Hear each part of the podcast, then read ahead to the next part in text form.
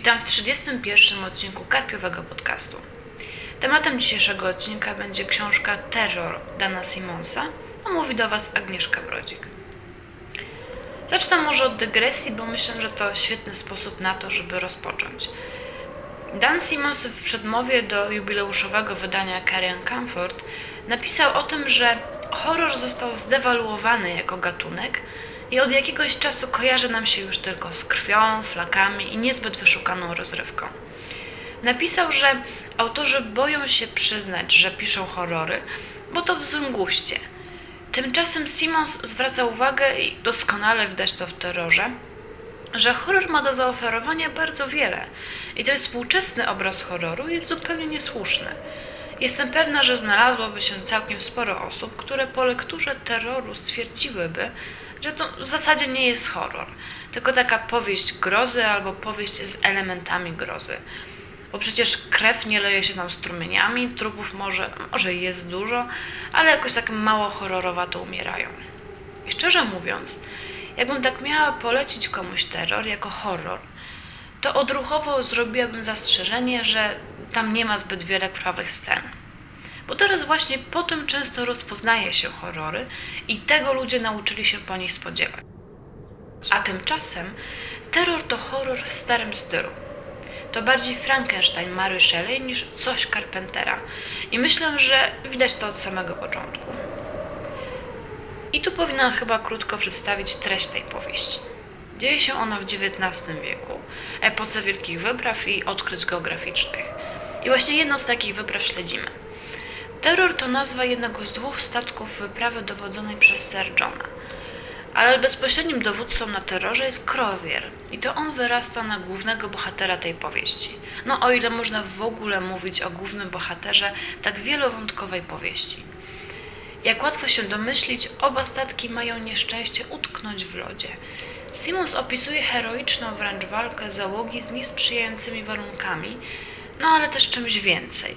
Pojawia się tam pewna istota, być może zmyślona, być może będąca ucieleśnieniem mroźnej aury, a może po prostu jest przerośniętym i wyjątkowo silnym niedźwiedziem polarnym. Nie wiadomo.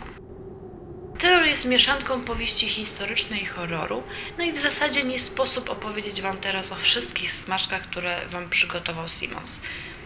Pierwszy raz zetknęłam się z jego twórczością, ale szczerze mówiąc, spodziewałam się tak wiernego odzorowania realiów i takiego pieczołowicie dopieszczonego researchu, bo tłumaczyłam kiedyś wywiad z Simonsem i opowiadał w nim, że dla niego książka to w pewnym sensie owoc fascynacji danym tematem. I to widać w terrorze na każdym kroku i w praktycznie każdej warstwie powieści.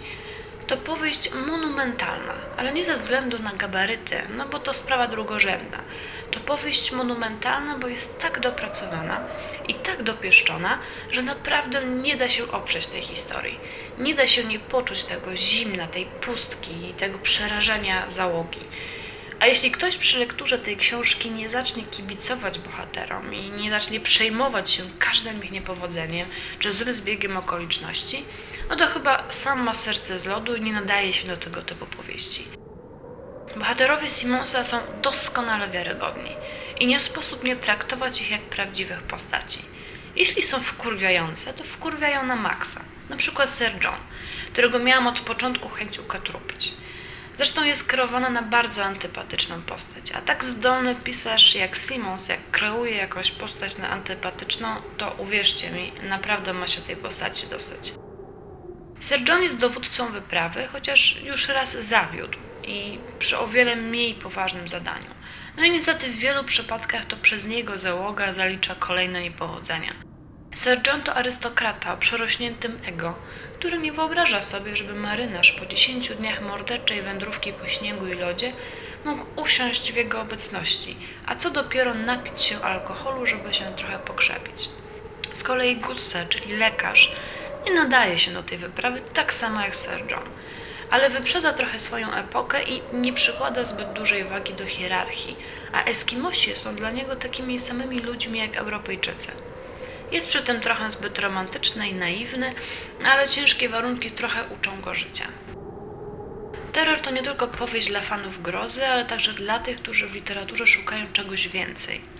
Można w niej bowiem znaleźć tropy feministyczne czy postkolonialne. Tak, feministyczne też. Chociaż w powieści mamy do czynienia z całkowicie męską załogą dwóch potężnych statków, jest ich tam ponad setka, znalazło się w niej też miejsce dla bardzo silnej i niezwykle ciekawej postaci kobiecej, czyli Lady Ciszy. Lady Cisza z początku wydaje się bohaterką, którą Simons umieścił wyłącznie dla kolorytu i trochę dla poprawienia klimatu. Marynarze natrafiają na nią w trakcie jednego z wielu krótkich wypadów, ale praktycznie nic o niej nie wiedzą. Przypadkiem zabijają jej towarzysza, a sama Lady Cisza okazuje się nie mieć języka. Kobieta na statku nigdy nie była w tamtych czasach mile widziana, a pochodzenie Lady Ciszy jest dodatkowym powodem złego nastawienia załogi. A jednak czują się oni zobligowani do zabrania samotnej kobiety ze sobą, nawet jeśli jej płeć i pochodzenie stanowi poważny problem. Myli się jednak ten, który uważa, że przyznają się do morderstwa. Nie, Simons zadbał o zachowanie realiów. Dla bohaterów jego powieści zabicie Eskimosa jest jak zabicie zwierzęcia. Głupio im, gdy zrobią to bez powodu, ale generalnie nie przyjmują się tym zbyt szczególnie. Tutaj pojawia się drugi trop, czyli postkolonializm. Simons zadbał, by wątki o tym zabarwieniu były subtelne. Nie próbuje grać na naszym świętym oburzeniu, tylko pokazuje, jak ludzie tamtych czasów myśleli, pozostawiając to wyłącznie naszej ocenie. Nie robi z nich bandy nieoświeconych debili, ale ludzi inteligentnych, czasami obdarzonych może niewielką wrażliwością, nawet jak na tamte czasy, ale też doświadczonych przez życie i poniekąd rozgrzeszonych. Znalazło się też miejsce dla homoseksualistów, ale nie chciałabym za mocno wybiegać w przód, jeśli chodzi o fabułę, więc może dodam tylko, że Simons zadbał o ukazanie dwóch skrajnie różnych portretów związków homoseksualnych i w sumie naprawdę warto zwrócić na to uwagę w trakcie lektury. No i może faktycznie w tym podcaście mówiłam o takich rzeczach, które wydawałoby się mało oczywiste, jeżeli chodzi o terror Dana Simonsa, ale wydaje mi się, że możecie na internecie znaleźć milion recenzji, w których wychwalane są wątki horrorowe tej książki.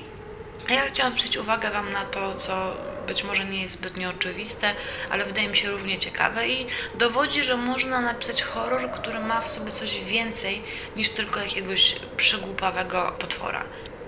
I jeszcze jedno na koniec. Nie myślcie, że wiecie, jak ta książka się skończy. Od pewnego momentu zupełnie zmienia swoje oblicze. Zresztą od początku Simons nieustannie zmienia nastrój i raz jest to powieść historyczna, by innym razem mocniej zdrychować stronę horroru, a pod koniec zahaczyć o realizm magiczny. Zapraszam do lektury i do usłyszenia.